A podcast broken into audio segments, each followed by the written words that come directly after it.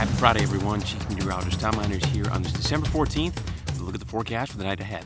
Scattered showers and thunderstorms are looking likely for the rest of the day and night, but rain will gradually taper off during the day tomorrow.